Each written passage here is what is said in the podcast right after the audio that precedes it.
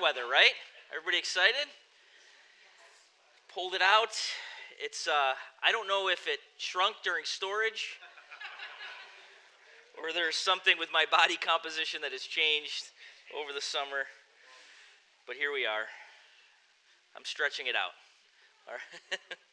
we are back in Matthew, everyone. So if you could turn your Bibles to Matthew, uh, we're, we're focusing this morning on Matthew chapter 14, verses 1 through 12. When you open your Bible this morning, just jump back to 13, verse 53, and we're going to read from there. Matthew 13, 53 through 14, 12. Let's read this together. And when Jesus had finished these parables, he went away from there. And coming to his hometown, he taught them in their synagogue so that they were astonished and said, Where did this man get this wisdom in these mighty works? Is this not the carpenter's son? Is not his mother called Mary? And are not his brothers James and Joseph and Simon and Judas? And are not all his sisters with us? Where then did this man get all these things? And they took offense at him. But Jesus said to them, A prophet is not without honor except in his hometown and in his own household. And he did not and he did not do many mighty works there because of their unbelief. At the time Herod the tetrarch heard about the fame of Jesus, he said to his servants, This is John the Baptist who's been raised from the dead. That is why these miracles, I'm sorry, that is why these miraculous powers are at work in him. For Herod had seized John and bound him and put him in prison for the sake of Herodias, his brother Philip's wife. Because John had been saying to him, It is not lawful for you to have her. And though he wanted to put him to death, he feared the people because they held him to be a prophet. But when Herod's birthday came, the daughter of Herodias danced before the company and pleased Herod, so that he promised with an oath to give her whatever she might ask. Prompted by her mother, she said, Give me the head of John the Baptist here on a platter. And the king was sorry, but because of his oaths and his guests, he commanded it to be given. He sent and had John beheaded in prison and his head was brought on a platter and given to the girl. She brought it to her mother, and his disciples came, took the body, and buried it. And they went and told Jesus. The word of the Lord, amen. Pray with me. God, we ask this morning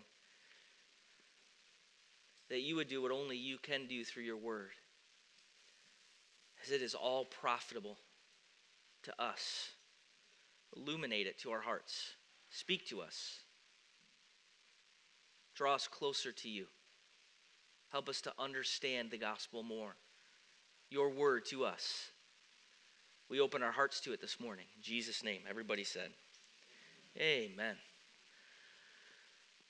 So here we are back in Matthew, and we are on the heels of Jesus doing mighty works and giving parables and then coming to his hometown.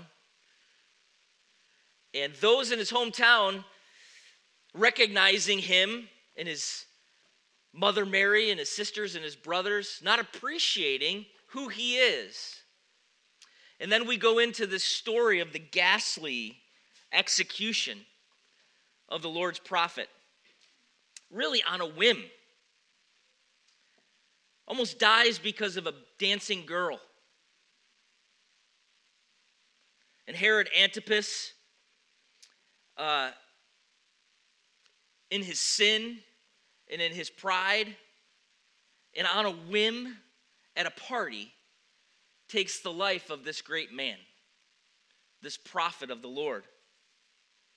You know, this is the second time that in the dynasty of the Herods, uh, violence we've uh, heard about them in Matthew. Matthew chapter 2, we hear of Herod the Great, Antipas's father, and the desire to kill Jesus. If you remember the Christmas story, really in the beginning of Matthew, and his murder of, of children in an effort to kill Jesus. And now we kind of interact this dynasty of the Herods again, which, if you were to try to really track the Herods and who they are and which one was which and where they ruled, I promise it's a losing battle.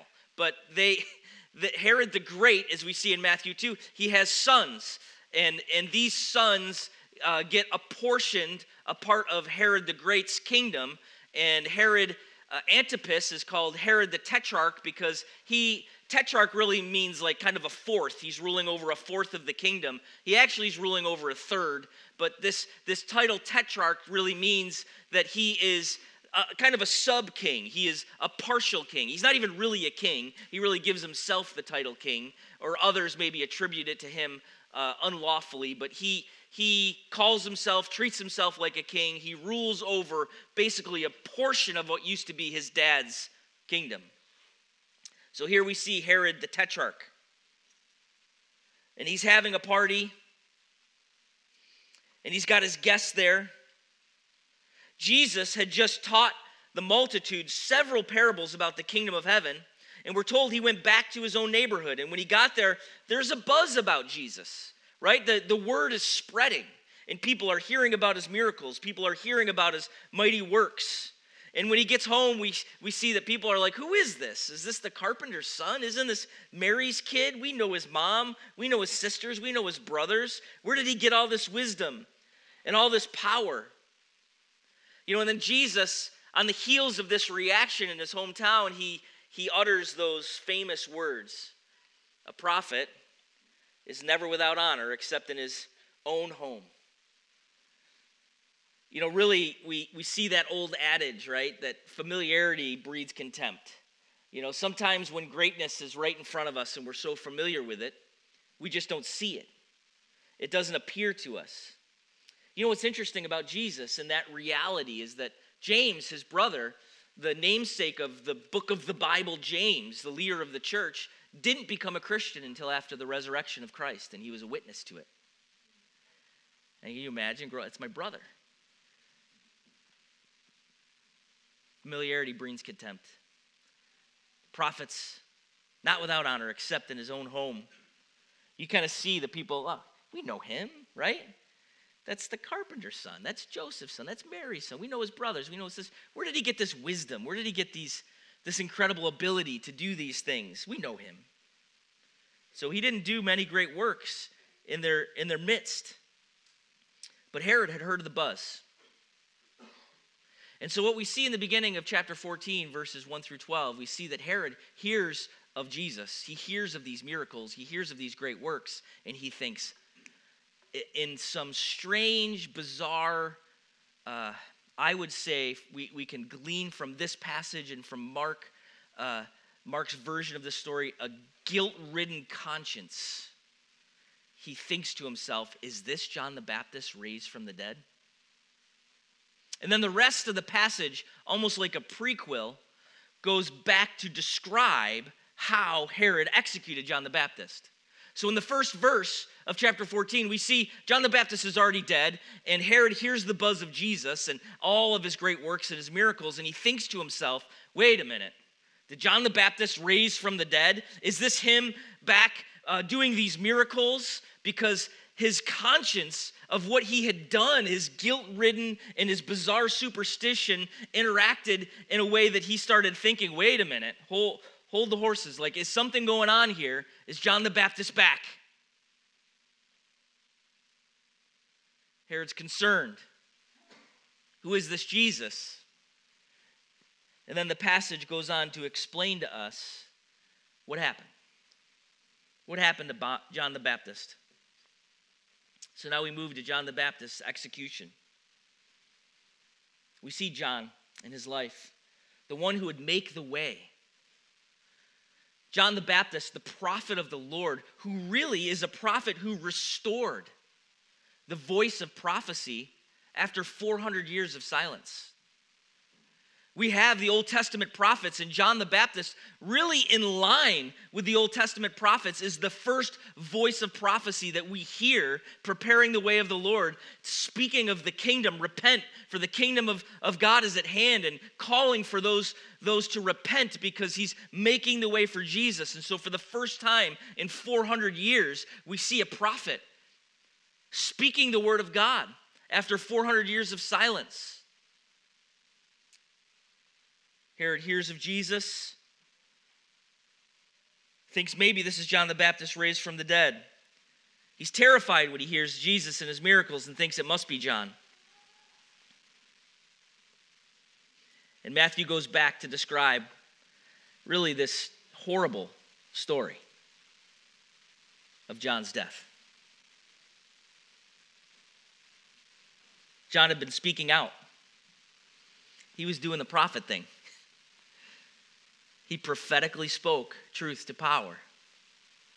He had been speaking out against Antipas and Herodias. What do we learn from the passage? That Herod Antipas had left his wife, the wife who was the daughter of another king, for his brother's wife. He saw what pleased him, he wanted it, and he went after her. And he took his brother's wife. And John the Baptist, in line of the prophets of old, he spoke out. He spoke out publicly.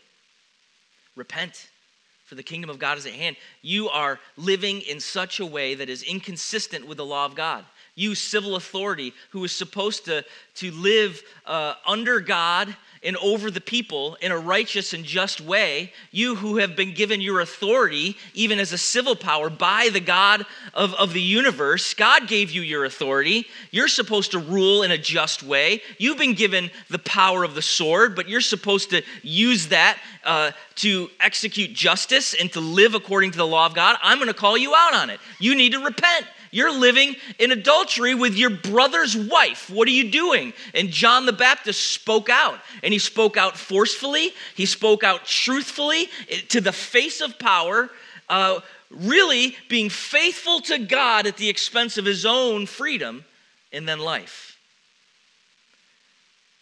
See, John the Baptist, this prophetic voice, an example of what it means to speak truth to power.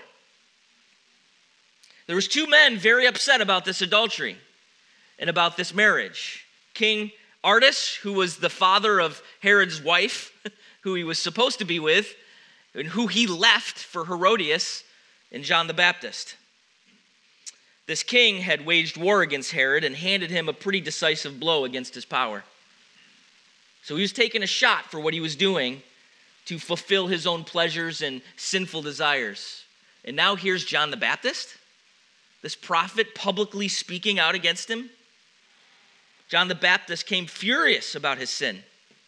He spoke out publicly that Herod was breaking the law of God in his immorality. You know, John the Baptist really is standing in line with, with so many other of the Old Testament prophets that did this. This is really how God had called prophets to function, is it not?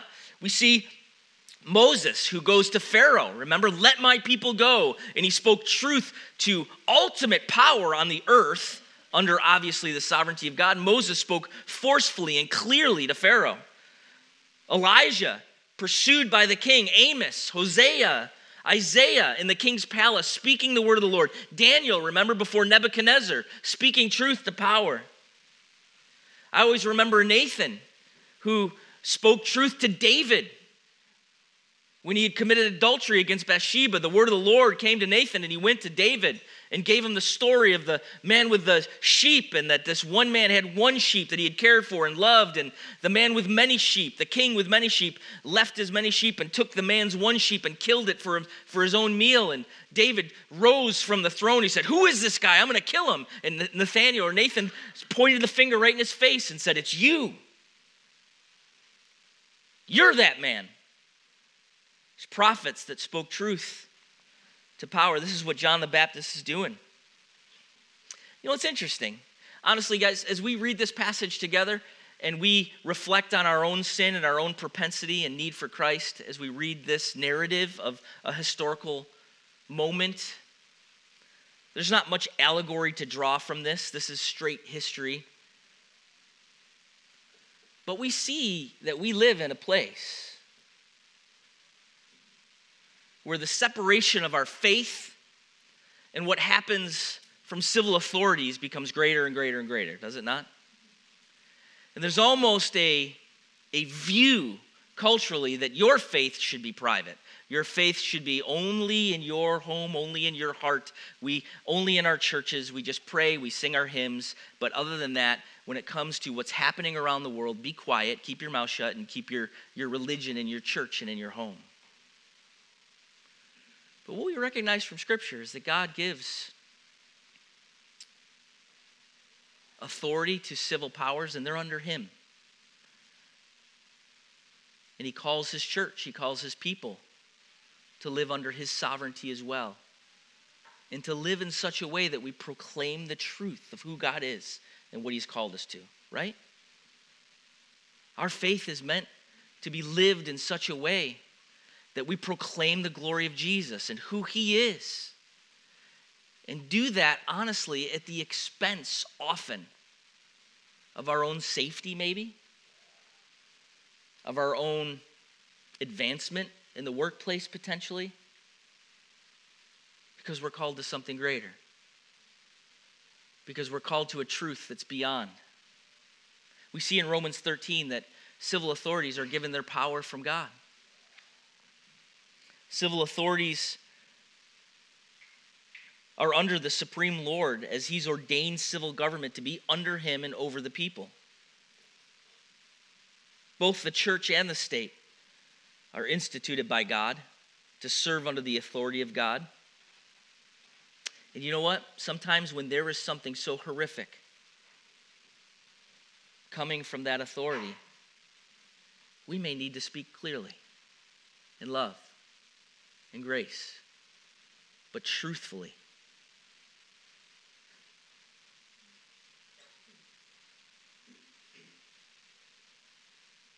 The church cries out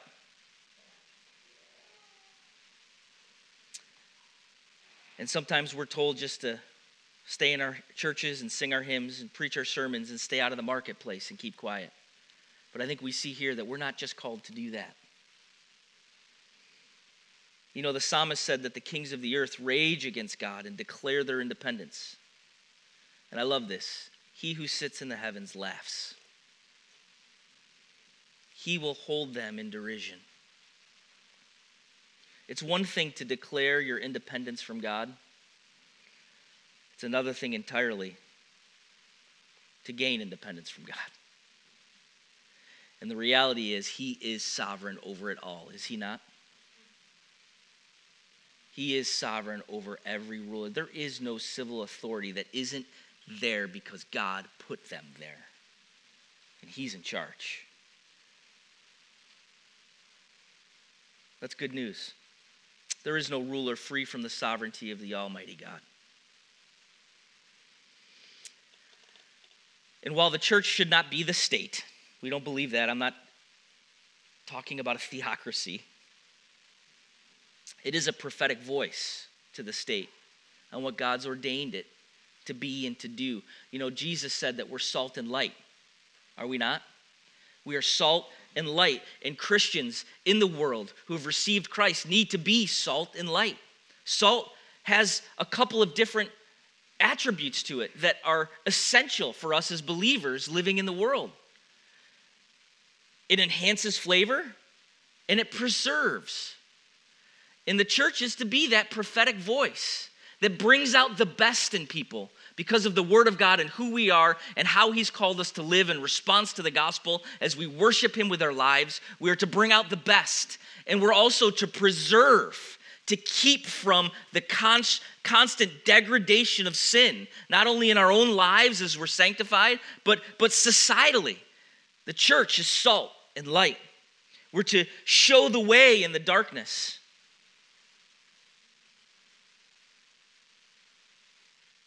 You know, what's interesting too is we see John speaking truth at the expense of his freedom and then his life.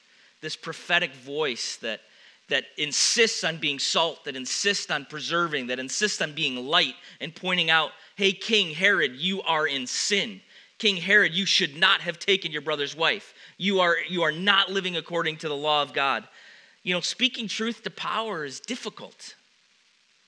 It's difficult. Most fold in that instance. I was reading uh, not too long ago, actually, it was probably quite a while ago, but then I just refreshed it as I was preparing for this. But um, Chuck Colson, who worked for Richard Nixon, speaks about this. He says, he, in one of his books, he talks about how he often remembered people coming to see Nixon, and he would watch them sitting in their uh, in the outer room in the waiting room before they went in the Oval Office, and he would watch them rehearsing their demands, right?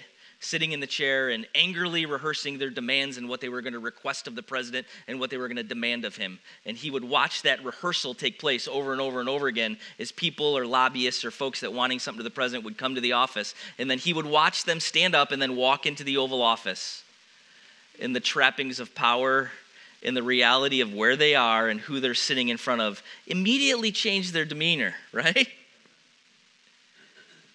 And their tone changed, and their request changed, and the conversation was a lot different than what they had rehearsed. Not John the Baptist here. There is no change in his demeanor and tone given the power of Herod. He speaks truth. Why do we remain silent? It's, it's dangerous. I mean, John the Baptist is killed for calling the king to repentance. So here we go back to this narrative. Here's Herod. He's throwing a birthday party. All the dignitaries have arrived. And honestly, you see that Herod's got him in jail, so he's already taken away his freedom. Hey, you're getting a little bit too loud about my sin. And he grabs him and he throws him in prison. And here he's having this party. And you kind of see from the narratives in Scripture and from the passage we're reading this morning that Herodias kind of is a little bit orchestrating of the events that are to take place. There's an idea that you know she knows he would be pleased by probably Salome, her daughter, dancing uh, before the, the dignitaries there. So her daughter goes and dances. There's, there's some implication here that it's potentially erotic, but it's, it's a dance that uh, she's a, a, a dancer and she dances, and Herod is pleased. And in his whim and in his pleasure, he in, in being a big shot and in his pride, he says, Listen, and we see in Mark, he says, You can have up to half of my kingdom. Anything you request, you can have. Just name it, and you can have it. And she goes to her mother. Says, What do we want? right? She whispers to mom, what do we want? And here's mom, Herodias, embarrassed publicly, shamed by John the Baptist. He has called out publicly the reality that she's left her husband, he has left her wife, and they are living in this new relationship that's unlawful. He's called them to repent, he's publicly embarrassed them, and she says, I want John the Baptist's head on a platter. How ghastly. Honestly, how disgusting. Go kill this man. Don't just kill him. I want you to cut his head off and put it on a platter and then bring it to me. I want to see it. Let's talk about the realities of sin gone wild. Here we see this aspect of Herod where he, you know, kind of pretends maybe a little bit to have some concern for the law of God. Right? He makes this oath. He says publicly, he, he gives an oath that I am going to give you whatever you want, all the way up till half of my kingdom. And then she asks for this illegal, immoral, disgusting murder of a, of a godly man who's innocent. And if he knew anything about oaths in the law of the Lord, eh, that he would not have to keep and actually should not keep an illegal oath of this type of disgust and immorality. He should have, under the law of God, gone back on it. But we see from the scriptures, says, well, you know, I got to keep my oath. All of a sudden, he's concerned minimally about the law of God. And you see from his relationship in, in the book of Mark and, and a little bit here in Matthew uh, with John the Baptist that he has some uh, peripheral respect for him. He likes to talk to him, he likes to hear from him. He understands that John is, is uh, at least according to the people, a prophet from God and, and has interesting or is interested in conversing with John the Baptist. So here we see Herod is this religious figure on the periphery of, of Jewish religion who kind of maybe mixed in with his pagan beliefs, believes in the law of God still a little bit as it pertains to him or as it pleases him in the moment. Is that not the case of so many we know. I was brought up religious. Kind of know about these ideas, these thoughts, mixed in with whatever else I need to please me and to do what I want. And then we see the degradation of sin and where it leads the sinfulness of Herod, the sinfulness of his pride. How about the sinfulness of his needing to really not concerned about the oath, but needing to save face? Among the dignitaries and the people he was trying to impress, right? Here he is trying to be a big shot, the dancing girl that everybody loves and everybody's excited to watch. He looks over and says, Ah, I'll give you whatever you want, up to half my kingdom. Just being a big shot out of the excitement of everyone watching this, he gives her this promise. And now she asks for this. And we see he's concerned. Uh, I don't know. The people of God really think this, this guy's a prophet. This could cause me trouble. This could be a problem for me if I just kill this innocent man in such a ghastly way or kill him at all. But I'm not quite as concerned about that as I am saving face and pressing my guests and making good on this stupid promise I made in front of a dancing girl and all my friends at this party. We see Herod in his sin.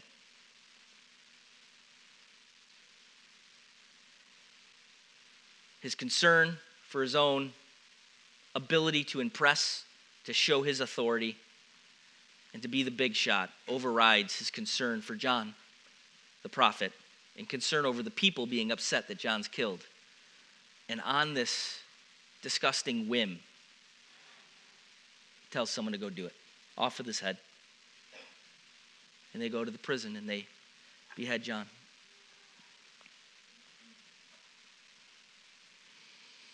His pride's on the line. He caved. And his servants come back with the head on the plate. And they give it to this young girl who brings it to her mom. How disgusting. The final course of the banquet is the head of a prophet. You know, it's interesting. Herod has religion. He has a strange sense of justice, perhaps even some knowledge of God's law but he considered himself above it. Married, partied, divorced, makes promises, ruled as he pleased, knew some biblical concepts, but lived as if he pleased, as he pleased, in, in any way that he pleased. John's disciples come and took away what was left of him, gave him a proper burial.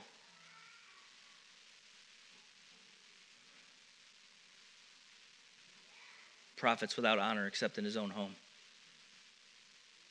Then they go to Jesus and they inform of what, what had happened. You know, Israel's rejection of the prophets was well known from the scriptures. Second Chronicles 36, 16, Daniel 9, 6, 10. And for Matthew, the rejection of the prophets culminates in ultimately the rejection of John, but then ultimately the rejection of Jesus. There really is a foreshadowing of John and really an inseparable thing between John and Jesus.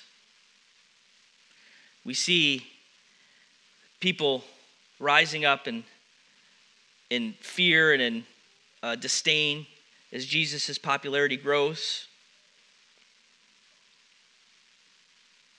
You know, Herod's erroneous view of the source of Jesus' power, it's bizarre.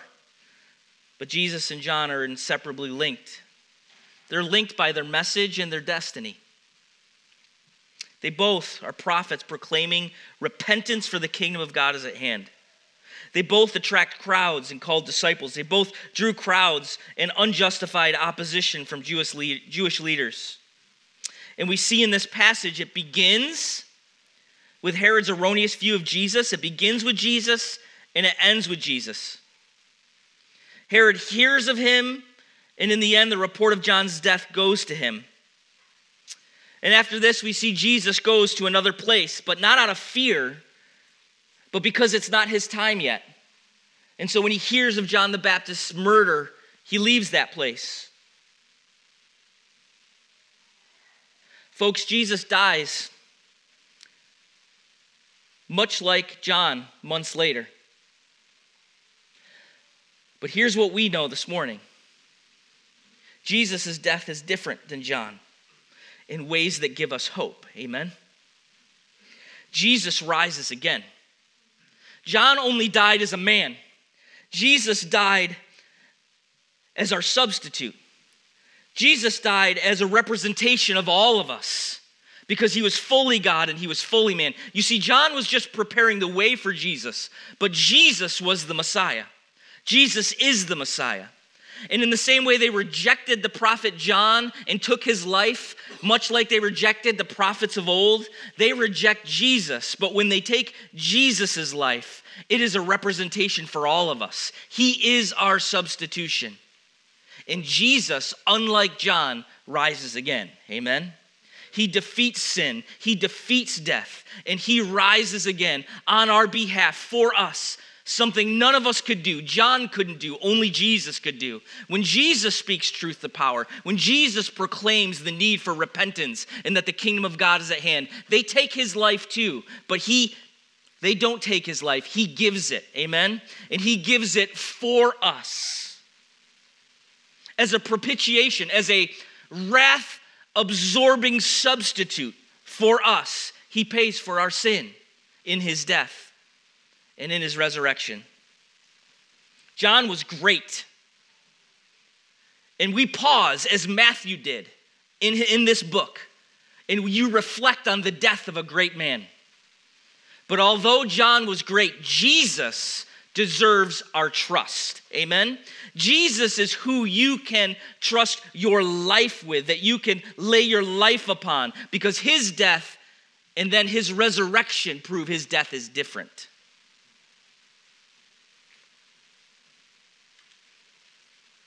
Listen, death must be dealt with, and we all in our lives, I'm sure to some degree, have dealt with it.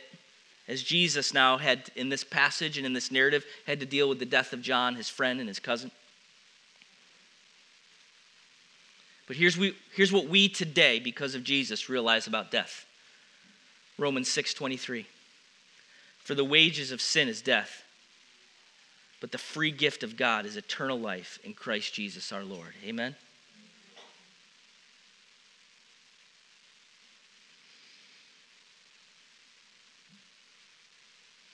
We see the death of a great man, a prophet of the Lord, at the whim of a leader, a civil leader with power. Because a girl danced in front of him and he thought he'd be a big shot. But here's what we recognize God sits on his throne, and he is in control. He was in control of John the Baptist's life from beginning to end, and he was writing the narrative and the story of the reality of Jesus in his life and his death and his resurrection for us. Amen.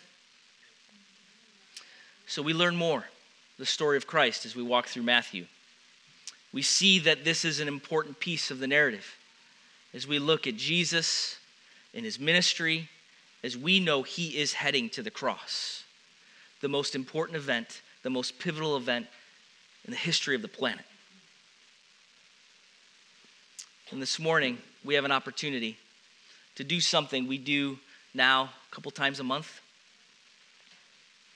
That's to take a moment and reflect on the reality and the importance of what Jesus has done and who he is and come to his table. So we're going to do that this morning. At this time, as the people of God, we have the privilege of celebrating the Lord's Supper. It's a sacred meal. We remember the finished work of Christ and the very basis of our salvation. You know, this meal is for those who know Jesus, who trust Jesus, who's worthy of our trust, have been baptized into his church. And if we're here today and, and you, you know him and you trust him, let's take this moment together and reflect on the reality of what his death and what his resurrection means for us. If you don't know him today and you haven't come to Christ and been baptized into his church, do the same thing. Take this moment. Although don't come to the table, take this moment to reflect on that reality. Take this moment to consider who Jesus is, what he's done in relationship to your life. If you have any questions or need to talk to someone, please grab one of us. We would love to speak with you. As you abstain from this meal, consider, reflect on who Jesus is. Answer that question for yourself. Who is Jesus to me, and what has he done? Know that we're always here to answer any questions you have and help you know Jesus as your Savior. At this point, I'm going to have the ushers come forward.